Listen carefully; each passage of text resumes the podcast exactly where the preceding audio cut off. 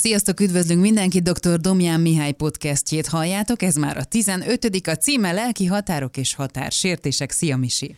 Szia Ancsa, én is szeretettel köszöntöm a kedves hallgatókat, és örülök, hogy újból felvettünk egy adást. Igen, és ugye ezt is megelőzte egy kérdés a Facebookon, ugye Facebookon igen, tetted fel igen, a kérdést. Igen, igen, hogy lehetett szavazni, és köszönöm, hogy most még többen, majdnem, mint a múltkorinak a duplája, ezt a témát választottátok, és hogy ezért ezért lesz most ez, erről beszélünk a határokról, hatásértésről.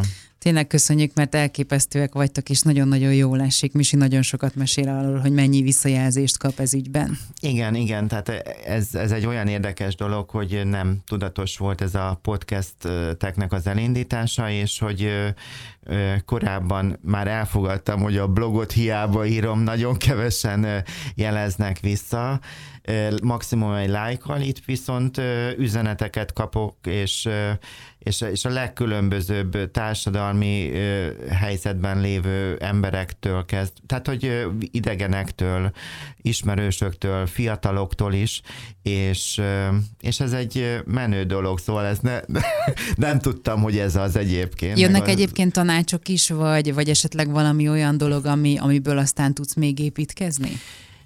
Igen, nagyon sok olyan ötletet is, vagy témát ajánlanak az emberek, amelyek nagyon-nagyon pici réteget érintenének csak, de úgy vagyok vele, hogy majd a későbbiekben is felteszem szavazásra, és amennyiben egy szűkebb, vagy egy kisebb szegmensnek, vagy, vagy egy probléma ez, ez legyen kivesézve, akkor én arra is nyitott vagyok. Tehát demokratikusan próbáljuk, és jó kedvel csinálni. Ugye elérhető a podcastek többféle csatornán is? Így van, így van a Spotify-on, az Apple Podcast, Google Podcast, podcasten és a YouTube-ra is idővel felkerül.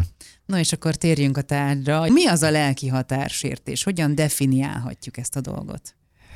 Amikor egy szituációban van az embernek egy kellemetlen érzése, például elkezd neheztelni, dühöt érez, vagy idegessé válik, amikor azt éli meg, hogy igazságtalanul tisztességtelenül, tiszteletlenül bántak vele, akkor, akkor valahogyan meg kell tanulni az embernek e, ezekre reagálni.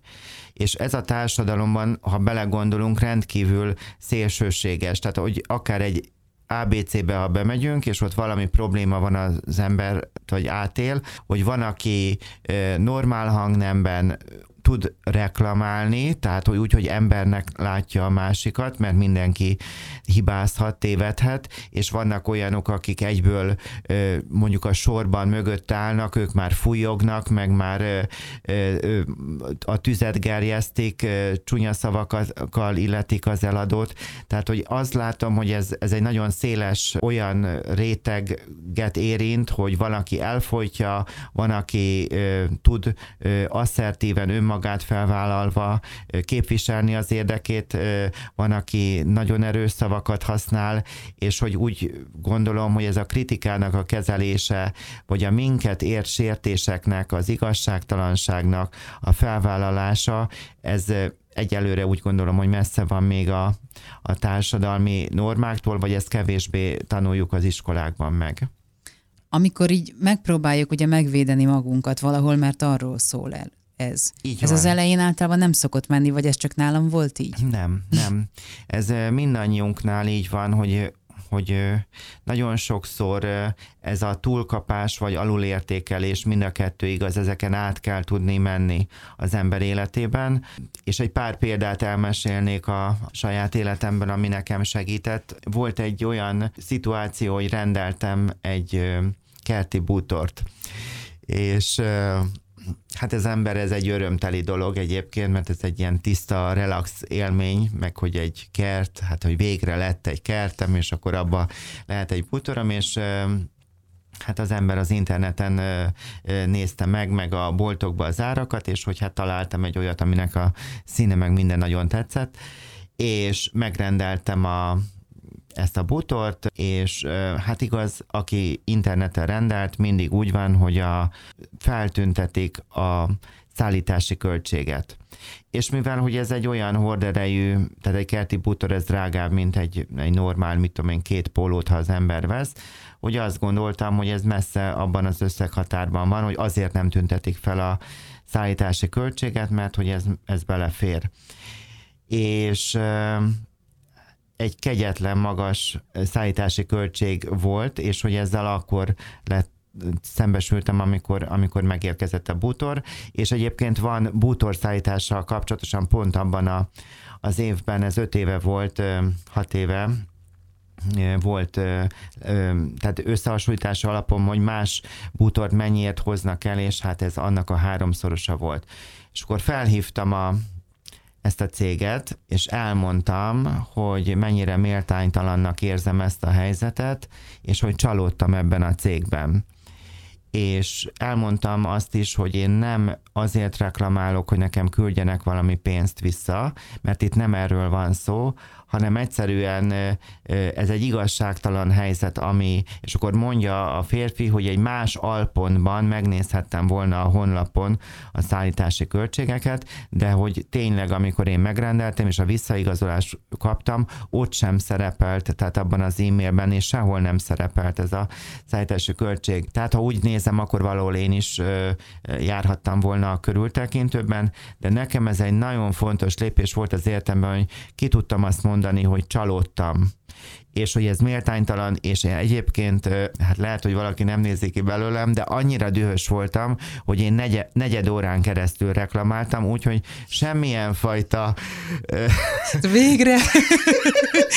kijött, kijött több évtizednek a, a feszültsége, tehát, hogy semmilyen bántó, ironikus, semmilyen trágás szó, semmilyen negatív dolog nem jött ki a számból, csak a csalódásom, a méltánytalanság, és az, hogy, hogy mennyire dühít engem ez a helyzet.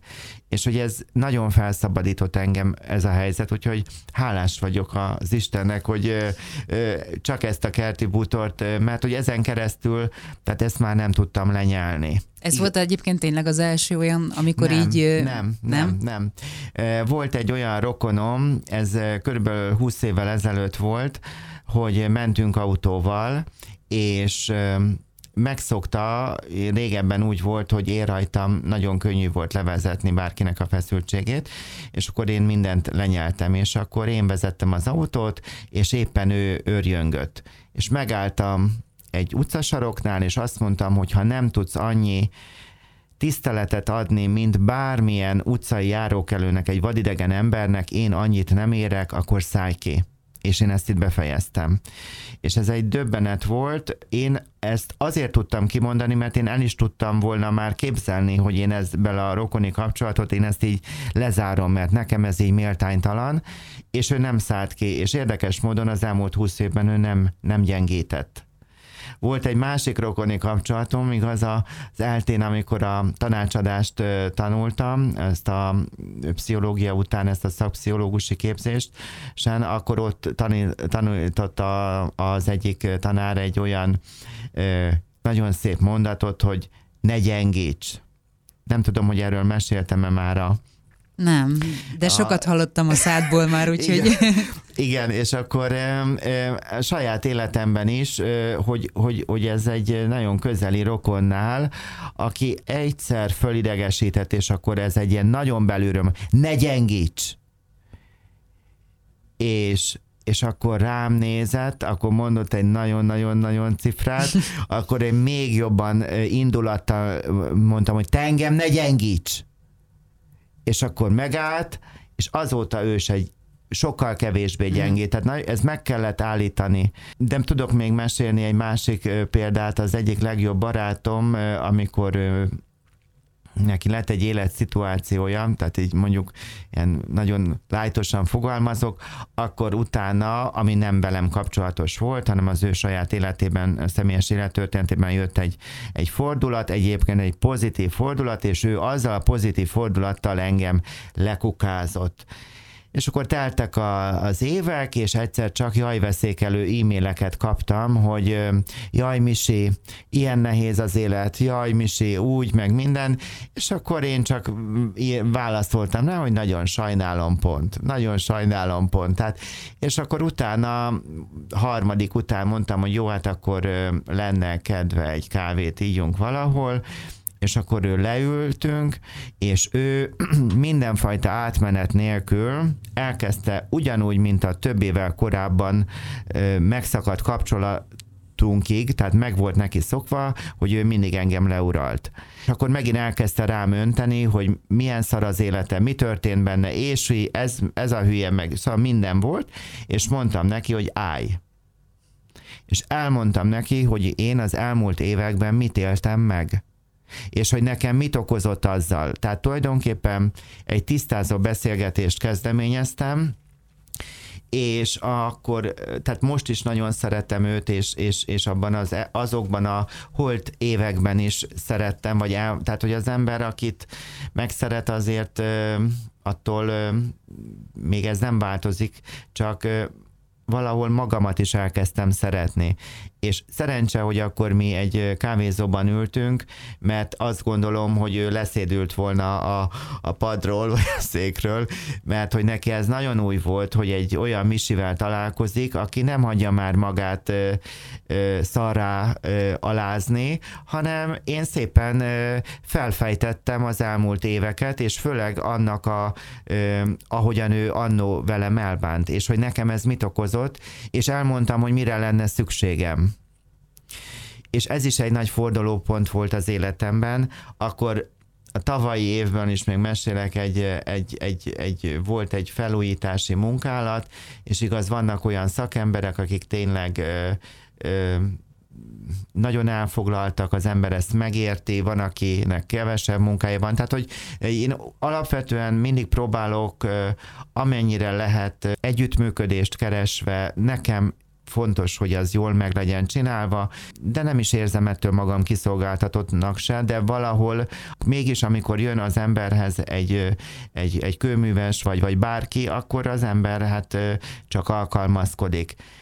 És hát egy egyéb szakmát űző céggel állandóan hitegetést kaptam. Állandóan hitegetést kaptam.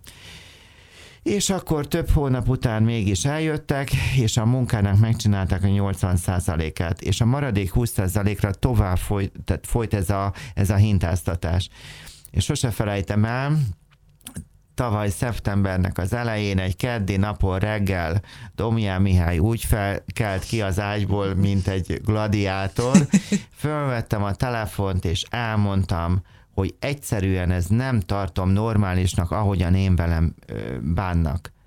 Ha elvállalták, és már nem tudom hány hónappal, egyszerűen ezt oldják meg, ha pedig nem, akkor valami fajta megoldás, mert ez a fajta, de megint nem használtam semmilyen fajta negatív kifejezést, hanem hát, hogy elmondtam, hogy mi van bennem. És érdekes módon egy héten belül befejeződött ez a, ez a munka, és, és én hálás vagyok nekik, tehát, hogy most én ezt is megértem, hogy nehezebb a ezek a körülmények, vagy, vagy nagyon az építőipar most nagyon fel van futva, én ezt értem, de ennyi, egy bizonyos szint fölött akkor, tehát hogy mondjam, akkor nem vállalom, vagy, hogy, vagy azt közvetítem, hogy, hogy, hogy mire lehet az embernek lehet számítani. azt mondani, hogy ha, ha nem állsz ki magadért, akkor sok esetben akár lelki, akár anyagi kár is érhet így módon? Mert hogy, mert hogy valójában ezek a történetek, és ezt tudjuk minnyáján szerintem a saját életünkből, nem? Hogyha nem állok oda, ha nem reklamálok, ha nem szólok dolgokért, akkor én leszek az az ember, akire, akire ja jó, hát ő várhat, ja jó, hát ő neki mondhatjuk azt, hogy majd jövünk két hét múlva, vagy ilyesmi. Hogy, hogy látod? Én azt gondolom, hogy ezzel a podcasttel nem egy Zrínyi Ilona-ságot szeretném mindenkivel felerősíteni, hogy akkor most rohanjuk le a másikat egy karddal a kezünkben, hanem azt gondolom, hogy képviselnünk kell a saját érzéseinket és a szükségleteinket, és hogyha igazságtalanság éri az embert, akkor ennek kell, hogy legyen következménye. Tehát olyan nincs, hogy az emberren mindenfajta tehát, hogy mondjam, a legtöbb esetben ö, valahol meg kell tudnunk állítani azt a történetet, amikor, amikor egy olyan méltatlan, vagy fájdalmas, vagy igazságtalan helyzetbe kerül az ember, am, amikor már ha én ugyanabban benne maradok, akkor önmagamat adom fel, vagy ha nem mondom ki, ami, ami bennem van, vagy amire lenne szükségem, mert ez is egy baj. Hogy a néma gyereknek anyja se érti a szavát. Ha nem mondom ki, hogy mit érzek, hogy milyen fajta csalódás, neheztelés, fájdalom, szomorúság, düh, harag, tehetetlenség van benne, vagy mire lenne szükségem, arra, hogy kapjak elfogadást, vagy megértést, vagy partnerséget. Tehát, hogy ki tudom-e mondani, hogy mit érzek, mire lenne szükségem, akkor ha ez nem megy, akkor a másik tényleg azt gondolja, hogy hát akkor ez nekem jó. Most még eszembe jutott egy történet. Mesélj. Erről a negyengésről. Hát, ha a hallgatók eljutnak oda, hogy merik ezt a két szavas mondatot és ha kell, akkor indulattal mondani, hogy ne, hogy ne gyengíts. És akkor eh, egy eh, hölgyel foglalkoztam nagyon régen, és ő neki egy nagyon nehéz eh, tragédia, tehát egy tragédia történt az életében, és ezekkel ezt találkoztunk, és egy idősebb hölgy volt, és a volt férje őt állandóan pluszban még hívogatta meg, tehát hogy nagyon a határokat nem tudta tartani. És akkor mondtam neki, hogy ha valaki őt bántja, vagy igazságtalan helyzet van, akkor nyugodtan mondja azt, hogy ne gyengíts. Tehát most nem milyen finoman. Egyébként, amikor én legelőször mondtam ezt a ne gyengítset, akkor a, ez, ez így hangzott el a számból, hogy ne gyengíts, tehát, tehát attól minden, minden volt, csak határhúzás nem, de utána igaz eljut az ember, hogy határozottan és indulatot is lehet ebbe, sőt kell néha, mert az agresszort indulattal lehet csak megállítani. És akkor visszatérve a hölgyre, mondtam neki, hogy ha olyan van, akkor nyugodtan mondja, hogy ne gyengíts, és akkor legközelebb jött, egy hét múlva is mondja, hogy nagyon jól működik a gyakorlat. Mondom, hát Hát, hát milyen gyakorlat, vagy mi, mi, mi, hát nem tudtam, hogy most mire gondol, és azt mondja, hogy Hát amikor a volt férjem fölhív, akkor mondom neki, hogy ne fárisszá, mert hogy ez így, így maradt meg benne ez a de kifejezés. Én majdnem megfulladtam, hogy ne fárisszá, de persze nem nevettem el magam, de ő a lényeget meg, meg Végül is igen. igen. Tehát vannak olyan emberek, akik minket fárasztanak hogyha magyarul normálisan akarom kifejezni a szituációt, igen, ha azt érzem, hogy valaki fáraszt engem, akkor ott meg kell egy határt húznom. Illetve lehetséges, hogy van egy adott szituáció, hogy most elmegy valaki egy olyan esküvőre, vagy nagycsaládi ebédre, vagy valami, ahol úgy érzi, hogy mindennek érzi magát, csak normálisnak nem, akkor abban az esküvőben, vagy abban a nagycsaládi ebédben tegyünk bele valami olyan intervallumot, vagy olyan egyéb én időt, vagy valahogyan, a, akkor menjünk el ott egy, ha van egy esküvőnek a, vagy a lakodalomban, akkor ott egy olyan asztaltársasággal próbáljunk, vagy oda leülni, ahol tudunk majd egy kicsit beszélgetni, vagy menjünk el egyet sétálni, vagy ígyunk olyan dolgokat, vagy bármit, amitől jól érzem magam, vagy olyan a zené felé, tehát hogy valamit tenni kell azért, hogy egy nehéz szituációban is, hogy megtaláljam a magam örömeit, és ezt is el lehet fogadni, hogy bizonyos helyzeteket be kell, hogy vállalnunk. De akkor, amikor tartósan lesöpröm magam, és hagyom, hogy engem használjanak, hagyom, hogy én eh, engem kiskorúsítsanak, hülyének nézzenek, és én tehát nem nyitom ki a számat, nem mondom ki, hogy mit érzek, nem mondom ki arra, hogy az, hogy mire lenne szükségem, akkor igazándiból, akkor ö, le fog az önbecsülésem, ha ez tartósan marad, le fog épülni. Természetesen most, aki minket hallgat, mondhatja azt, hogy igen, én nagyon szívesen kimondanám azt, hogy ne gyengíts, vagy elmondanám, hogy ez engem mennyire fájdalmat okoz, nekem ez a szituáció is, hogy arra lenne szükségem, hogy, hogy, hogy érezzem, hogy törődnek velem. Na de akkor mi, mi történne a másikkal? Tipikus szituáció, amivel találkozom pszichológusként jaj, jaj, hát, hát, hát én akkor én nagyon sajnálom, nagyon sajnálom őt, hogy jaj, nagyon nehogy megbántsam. Na most az egy, el kell különíteni, hogyha az ember elesik az utcán, én is sajnálom, ha tudok, ott vagyok, akkor felsegítem. Természetes emberi reakció, hogy próbálok együtt érezni a másikkal, és támogatom. Rendben van, de ha 15 éve sajnálok valakit, ennek semmi köze nincs az, e- az empátiához, az együttérzéshez, hanem ez egy játszma. Meg akarom őt menteni.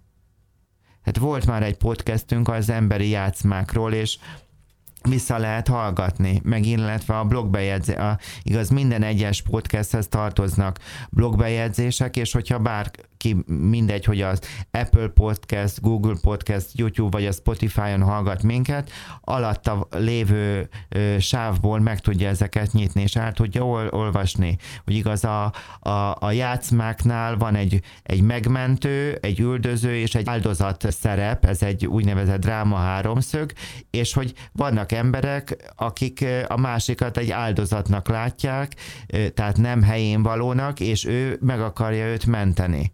Hát de, de ez a megmentés, ez hova fog vezetni? Az, hogy továbbra is, hogy, hogy kikimélem a, az őszintességemmel, ezért a másik nem kap egy valós realitásokat, nem fog szembesülni, és hogyha ez éveken, évtizedeken át fent marad, akkor el fog torzulni a másiknak a, a, az értékítélete, a szemlélete.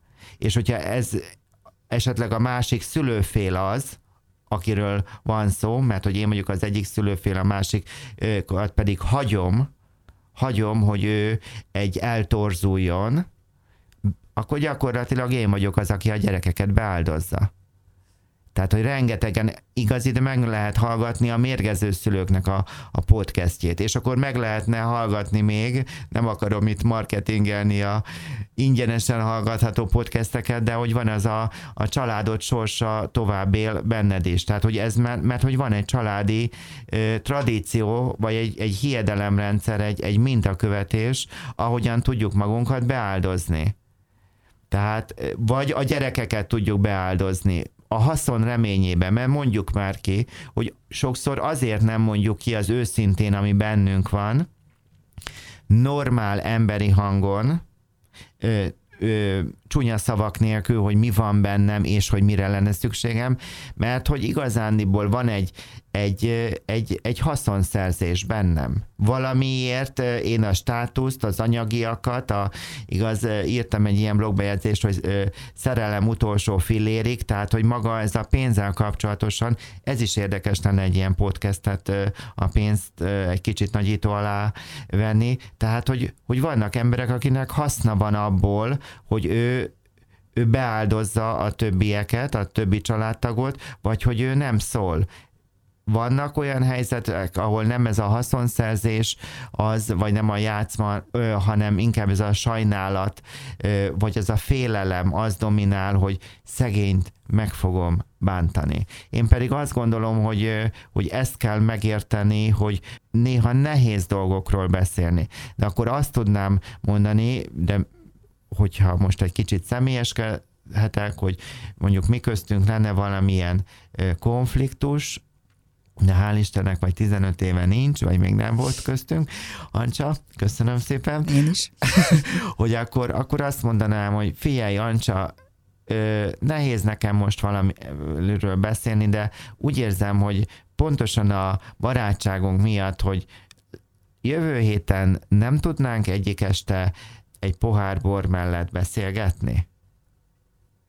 Mert ez is nagyon gyakori, hogy szeretnénk egy tisztázó beszélgetést valakivel, de én már föl vagyok spanolva, én már föl vagyok tüzelve, én nekem már 25 ezer gondolatom van, hogy a zakarancsának hogyan mossam meg a fejét, és te pedig nem tudsz az egészről semmit. Ha viszont azt mondom, hogy jövő héten egyik este lenne kedved egy kicsit, szeretnék egy dologról beszélni, nekem most még ez nagyon nehéz, de szeretném, mert nekem fontos ez a kapcsolat akkor lehet, hogy valamit visszakérdezel, lehet, hogy valamit mondok, de azt kérem, hogy de lehet, hogy ha lehetne, akkor nem most, hanem jövő héten.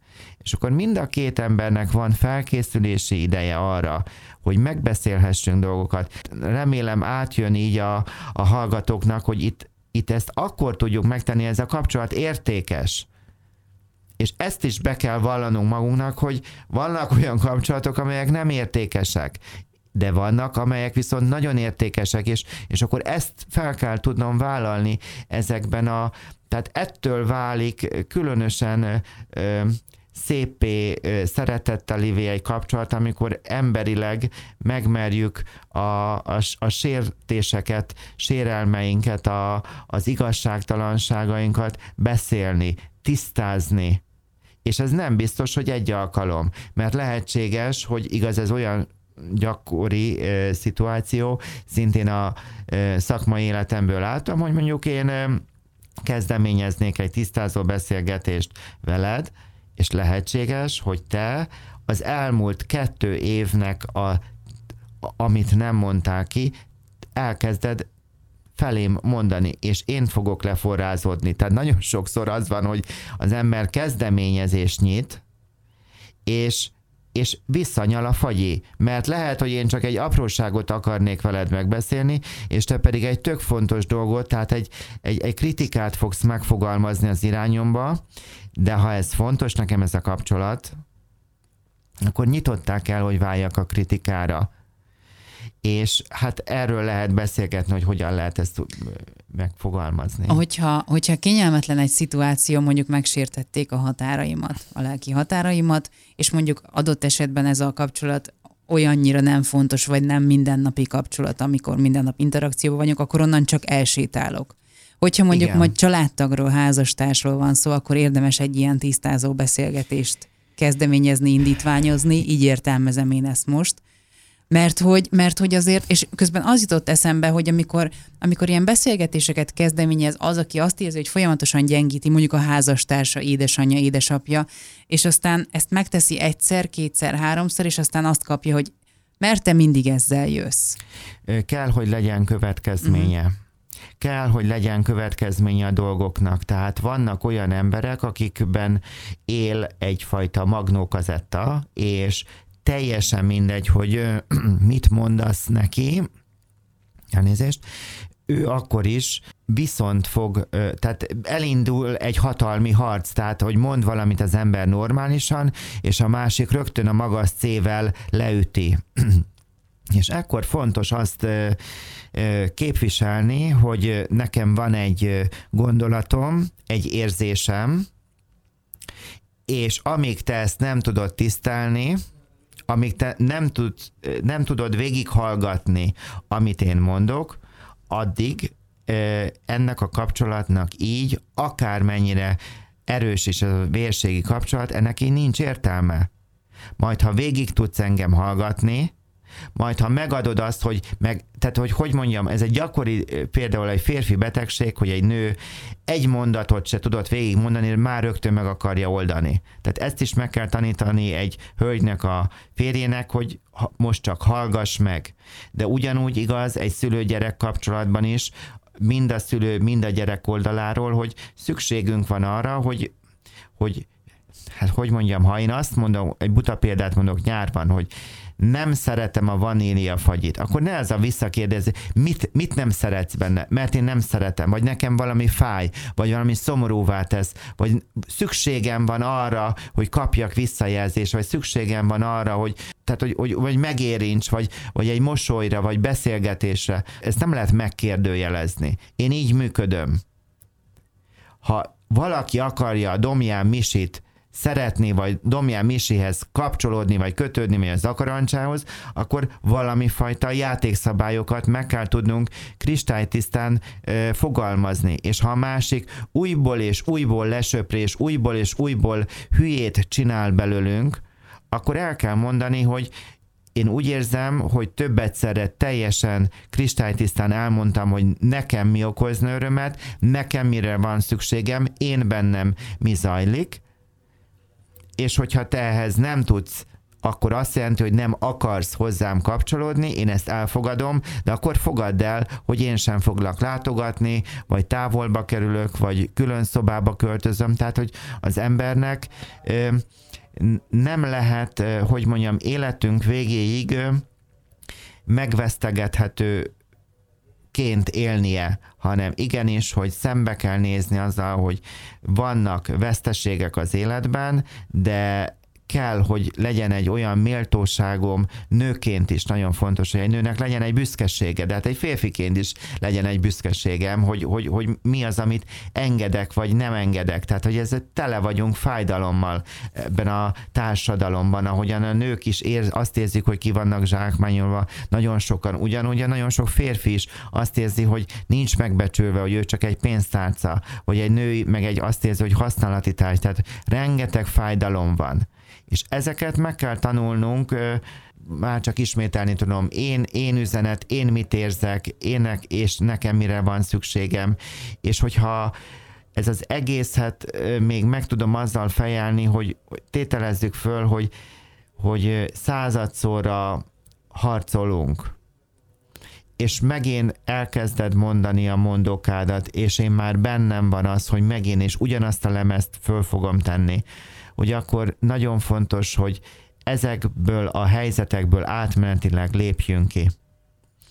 És igenis, hogy egy bölcs nő, egy bölcs asszony, ahogyan egy bölcs férfi, férj és apa nem feltétlenül azonnal reagál, hanem lehet, hogy kilép, átmegy egy másik szobába, vesz pár mély levegőt, alszik rá egyet, de nem tizenegyet, vagy, vagy soha nem tér vissza, hanem másnap, vagy egy fél óra múlva, amikor már nem egy felfokozott idegállapotban csak a, bocsánat, az állat jön ki belőle, hanem akkor tud már emberként reagálni, tehát hogy kivárja, megnyugszik, és akkor már tudja azt a felnőtt nőt vagy férfit adni, aki egyébként ő saját maga, nem pedig a sérült gyereket, aki ő benne él akinek a csörgőjét elvették, vagy nem adták vissza.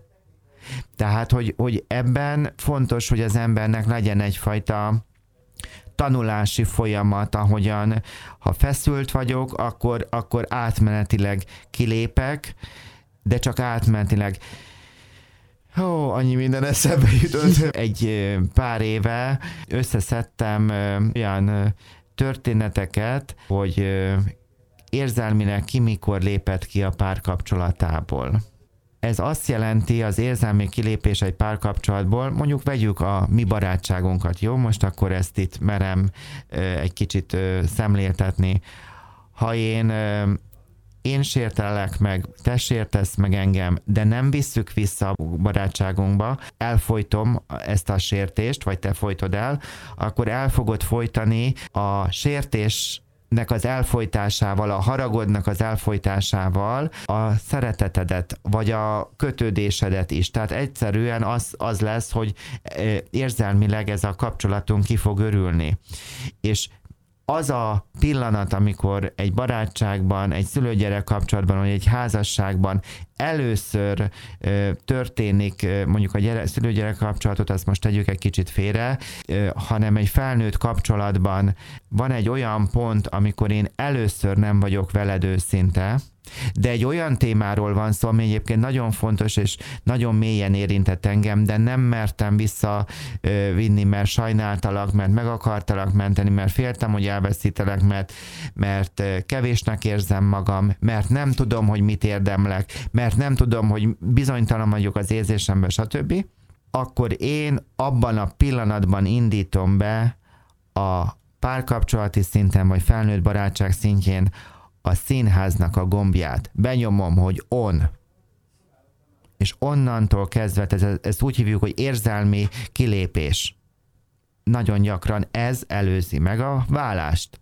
Tehát nem úgy van a hogy aki fölébredt, hogy, hogy akkor aznap, hogy most váljunk el. Sokkal korábban indul. Ez egyébként felidézhető, meg lehet segítséggel találni, és akkor meglátni azt, hogy, vagy belátni, vagy elfogadni, hogy én voltam az, aki bizonyos tartalmakat elkezdtem nem visszavinni és hogy ezzel párhuzamosan én hogyan ástam meg ennek a sírját, ennek a kapcsolatnak, és hogy, hogy ebből azt lehet tanulni, mert ez nagyon nagy veszteség, egy szakítás, egy vállás, hogy nagyon nehéz tudom kimondani, főleg ha valaki hallgat minket és érintett, hogy majd legközelebb, legközelebb megpróbálom az őszintességemet megfelelő köntösbe, de visszavinni folyamatosan, tehát azt, ami az én valóságomat.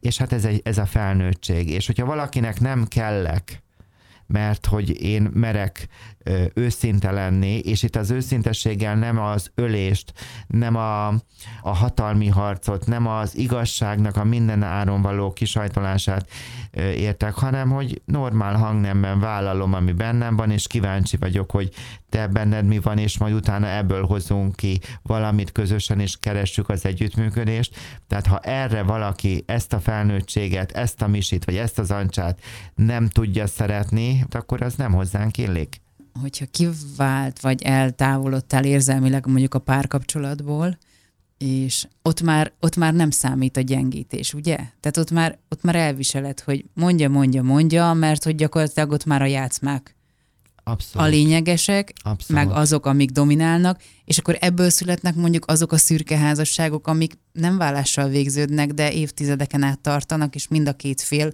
teljesen boldogtalan. Hát kicsit árnyaltabban szeretnék válaszolni. Korrekt párkapcsolatot bármilyen helyzetben tudunk kialakítani, akkor, ha nyíltan kezeljük, hogy mi van, vagy mi nincs. Az, hogy egy kapcsolat boldogtalan, az több oldalú. Egyrésztről, hogy fel tudom-e a korrektül vállalni, hogy mi van, vagy mi nincs bennem, illetve egy házasságnak nem funkciója, hogy az én boldogságomat ö, megadja. Nem a házas társ adja meg a boldogságot, hanem ez egy ö, részben közös, részben pedig ö, egy személyes feladat. Tehát, hogy odáig eljutni, hogy nekem vannak-e olyan tevékenységeim, amely nekem örömöt ad, hol van az a nő, hol van az a férfi, akibe annó beleszerettek, hogyan tudom megélni az életemet, tudom-e, hogy mit akarok, hogy élni akarok, hogy jól akarom magam érezni a bőrömbe, ezek tudom milyen rendkívül elcsépelt mondatok, de nagyon fontosak, és hogyha én ott tartok, hogy, hogy én fejl, mert aki itt tart, az fejlődik. Inkább úgy mondanám, hogy most a másik akar-e velem fejlődni. És ezt is el lehet fogadni, ha ő nem akar velem fejlődni, mert lehetséges, hogy a házasságban több szint van, hogy mondjuk gazdasági közösségként tudunk jól együttműködni, vagy egy vállalkozást működtetni, vagy emberileg, vagy barátilag tudunk jól együtt lenni, de férfinőként nem tudunk, vagy tehát ez a szeretői ö, kap, ö, színezettsége nincs meg ennek a házasságnak. Ha erről tudunk nyíltan beszélni, tehát hogy mondjam, bármilyen kapcsolatban, ha felnőttek vagyunk, akkor meg tudjuk azt beszélni, hogy mi van köztünk, vagy mi nincs, és hogy az biztos, hogy nincs olyan kapcsolat a Földön, ami a szerelemnek a, az első időszakát, vagy ez a pár hónapot, ha ettől eltekintünk, ami tökéletes lenne. Tehát a szerelemben ott egy szimbiózis van, ott nem látok, nem hallok, de utána egyfajta csalódást fogsz nekem okozni, én is fogok neked okozni, kompromisszumot kell, hogy kössünk dolgokban, és ez egy felnőtt, egészséges döntéseket hozunk. Tehát egy belga professzortól azt tanultam, hogy a házasság, az nem más, mint egy veszteségnek a tudatos elkönyvelése. Tehát valamiben te nem tudsz a legjobb nő lenni, én meg neked a legjobb férfi, tehát valamilyen veszteséget fogunk csalódást egymásnak okozni, de összegészében mégis el lehet oda jutni, hogy az egyéni hozzáállásom és a közös mi élményünk, a közösen megélhető örömeink összegészében azt ö, fogják kihozni, hogy nekem ez a kapcsolat, ez engem gyümölcsöző, ez engem táplál vagy erősít. És ez akkor is igaz lehet, hogyha mondjuk nincs ebben a kapcsolatban, most nagyon szélsőséges sem mondom már szexualitás, vagy valamilyen már csak egy partneri, vagy egy ilyen te, kvázi testvéri, baráti viszonyban vannak, ha ők ezt fel tudják vállalni, ha erről tudunk nyíltan beszélni, akkor korrekt párkapcsolatot fel lehet építeni, de most amiről én itt be, beszéltünk, nem, hogy ebbe az irányba elmentünk, mert egyébként nagyon érdekes ez a Facebookos szavazás, hogy ezt a vállásos témát, ezt, ezt nem kedvelik az emberek, vagy nem akarják ezt, de most akaratom ellenére köszönöm, hogy ez ilyen irányba elmehetünk, tehát, hogy amit így összességében, vagy, vagy, vagy kivonatozni tudok, az, hogy figyeljünk arra, hogy a ezzel az érzelmi kilépésre, és a másik, amit mondtam, hogy ne a másiktól várjuk el a boldogságunkat, hanem hogy hát, hogy tegyünk érte, és hogy vállaljuk a, a nyíltságot, a tisztázást, hogyha feszültek vagyunk, akkor ne azonnal, de egyébként tehát öntsünk, ez, így mondjuk magyarul, hogy öntsünk tiszta vizet a pohárba. És az a gyerekkel kapcsolatosan is, mert a gyereke, szülő-gyerek kapcsolatot félretettem, de nagyon fontos, hogy a gyerek is vállaljon felelősséget. De a gyerek nem tud felelősséget vállalni a tetteiért, hogyha nincs e- egyértelmű elvárás feléje, illetve hogyha a szülő sem tud felelősséget vállalni a saját tettéért. Tehát nagyon könnyű azt mondani a gyereknek, hogy ne nézd a mesét, vagy ne nézd tévét, vagy ne nyomogosd a izét, hogyha a szülő állandóan ö, számítógép előtt játszik, vagy Xboxozik. Tehát, tehát hogy, hogy hol vannak a, a határaim, a, a, ezt a mintát viszem tovább, de ha látja a gyerek, ö, hogy ö, hogy, hogy egyáltalán, hogy van a határsértésnél, hogy van-e jóvátétel, van-e bocsánatkérés, hát szülőként vagy felnőttként én ne kérhetnék bocsánatot? Tehát hozzám járt olyan család, ahol az apuka nagyon büszke volt arra, hogy ő még életében nem kért senkit, és mondtam neki, hogy hát ezért találkozunk, körülbelül az ő oldaláról. Tehát, hogy, hogy, hogy szabad macska körülmel mondom, a szabad, szabad, nem szabad, akkor is bántunk, akaratomon kívül is más embereket, na de hogy én akkor azt hogyan próbálom képviselni. És még egy gondolat, amikor egy negyed órával korábban csak utána elmentünk ebbe a párkapcsolati dologban, hogy mondtad, hogy a, elsősorban a, a szoros családi kötelékekben fontos ez a tisztázó dolog, és hogy a többi kapcsolatainkban, vagy amit a világban bemegyünk valahova, hogy akkor ott kevésbé. Nekem volt egy olyan élményem, egy kecskeméti bankban, ahol ahol nagyon-nagyon méltatlanul bántak velem. És úgy nem hagytam szó nélkül, hogy egyetlen egy mondatot mondtam, de hogy fölvállaltam azt, ami bennem érzés volt. Csak egy, egy ez az úgynevezett én üzenet, vagy iMessage. És egyszerűen azt gondolom, hogy akárhol lehet azt, hogy ez engem megdöbbent, vagy ez nekem fáj, vagy úgy érzem, hogy ez méltánytalan, egy ilyen rövid tőmondatnak a kifejezése, ez nem sértő. És néha magam miatt egy ilyen, hogy mondjam, kevésbé központi, vagy érzelmileg kevésbé jelentő szituációban is felvállalhatom emberi hangon azt, ami bennem van. Tehát a, határ, a, a határaimért én vagyok a felelős, és ez is egy nagyon fontos dolog, hogyha mondjuk megint példaként a kettőnk barátságát példaként hozom, hogy én a kettőnk barátságában csak a hídnak az én felüli részemet tudom építeni, és csak ezért vagyok felelős. Tehát ez egy nagyon-nagyon gyakori családterápiás, párterápiás dolog, hogy az egyik megpróbál mindent megtenni, a másik, meg kimondom olyan gondolom, szarik bele. És akkor és akkor, hogy csalódott vagyok, hogy én mindent, hát akkor te ne a mindent tegyél bele, hanem akkor vegyél vissza. Adjál kevesebbet, és magadnak adjál. Tehát, hogyha nem tudom a másikat szeretni, akkor magamat kell megtanulni szeretni, nem a vállás ö, mellett kell, ö, nem, nem, nem, nem azt kell nyomatni, hogy akkor elválok, akkor, akkor kezdje, találjak vissza ahhoz a életteli férfihez vagy nőhöz, aki vagyok, és hogy adjak magamnak örömöt, keressem meg, hogy mi az, amitől én működöm jól és hogy igenis, hogy ez egy nagyon fájdalmas dolog, amikor egy szülő a gyerekével kapcsolatosan akármilyen óvodás, iskolás vagy gimnazista a gyereke, és hogy, a, hogy másképpen működik a gyerek. Igen, hát ezt tanítják a gyerekek, hogy hogy, hogy nincs univerzális igazság, hanem más-más kompromisszumot kell minden gyerekkel kötni. De hogy, hogy, hogy én a magam a kapcsolatunknak a magam részéért, tehát a határ, kettőnk között van egy határ, és ez egy fájdalmas dolog, hogy megérteni, hogy nem tudlak csak bízni, csak, csak ez macska körülme, bízom benned, erősítelek, meg, de bizonyos dolgokban fizikailag is lehet, hogy kvázi, hát nem az, hogy megmentelek, de hogy próbállak támogatni, többet adok, mint ami, de, de ez a te feladatod, ez a te életed, és nekem is van egy életem.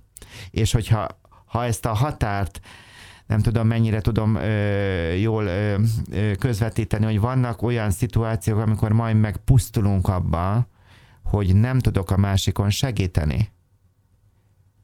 És hogy egy, egy majd megdelet döglök abba, hogy a határ, tehát csak egy határig tudok elmenni, és ezt fel kell tudnom vállalni. És hogy akkor mit tudok tenni? Azt, hogy hiszek benned, hogy bízom benned, hogy megerősítelek, hogy elismerlek, hogy keresem benned a jót, mit tudok benned tisztelni, és hagylak. Békén hagylak.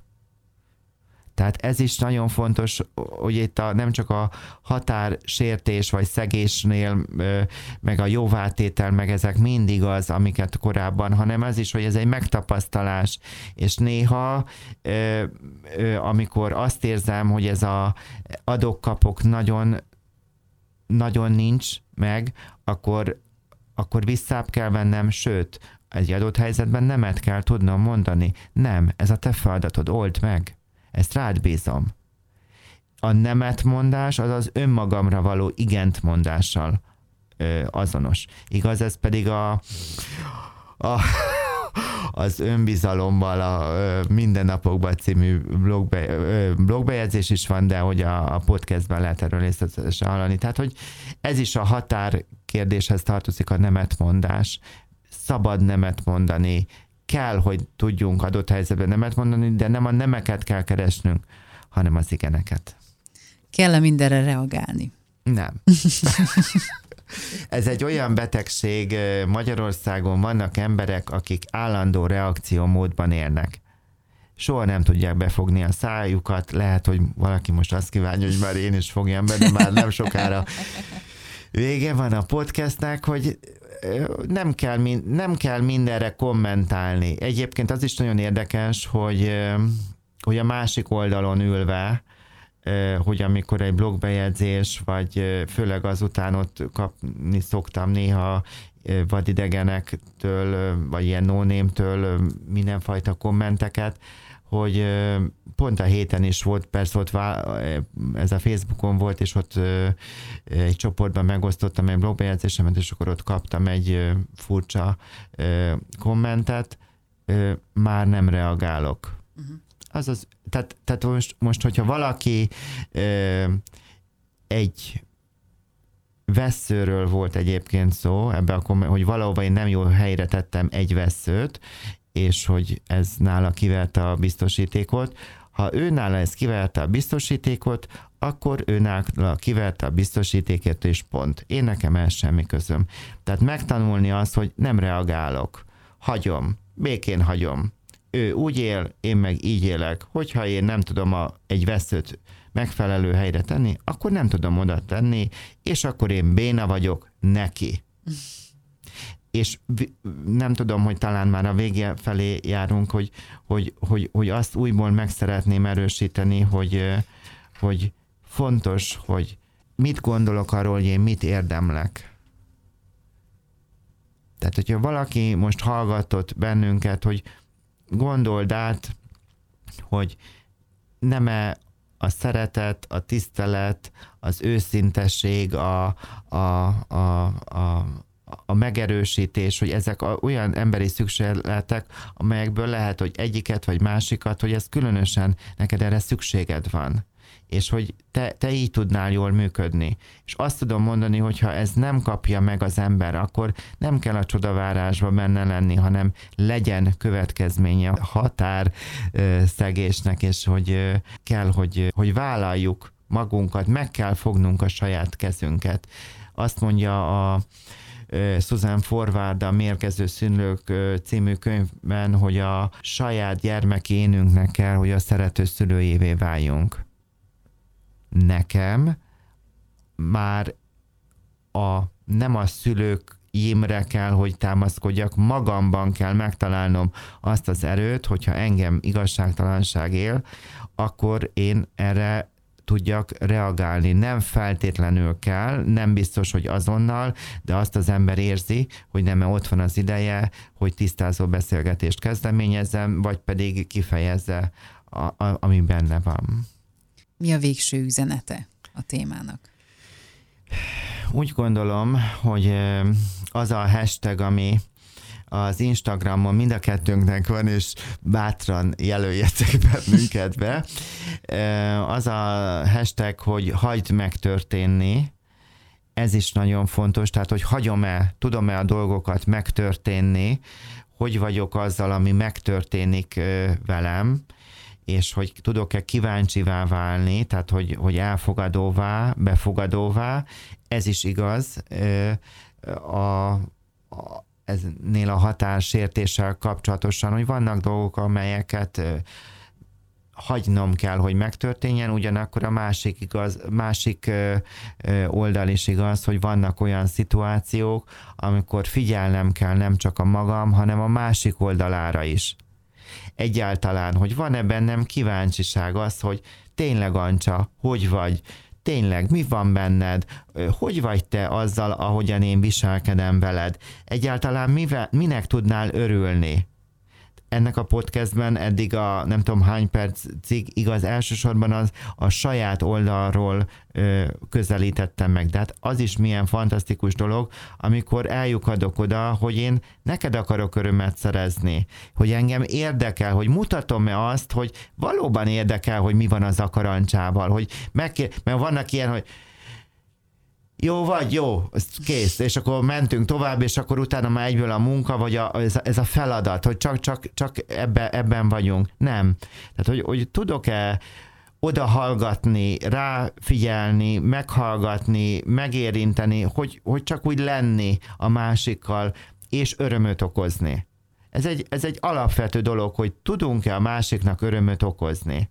És én nagyon hálás vagyok az Istennek, hogy nem tudom, valahogy ezek a podcastek kellettek, hogy, hogy ennyi ember nekem tud örömet okozni, hogy, hogy vissza csatolják azt, hogy, hogy, hogy erre szükség van. Azzal együtt, hogy én úgy gondolom, hogy előadni jobban tudok közönségnek, mert hogy ott sokkal a, úgy értve interaktívabb, hogy az arcokból sokkal jobban látom, hogy merre menjünk, vagy tehát én a, nekem az van megszokva, de hogy e, ez is ez is egy ilyen ajándék. És hogyha így veszem, hogy, hogyha nyitott vagyok másoknak az igényeire, szükségeire, érzéseire próbálom nem megkérdőjelezni, ha te azt mondod, hogy valaminek örülsz, vagy szomorú vagy, hogy akkor mély vagy szomorú, hanem hogy próbálom megérteni, együtt érezni a másikkal, igaz?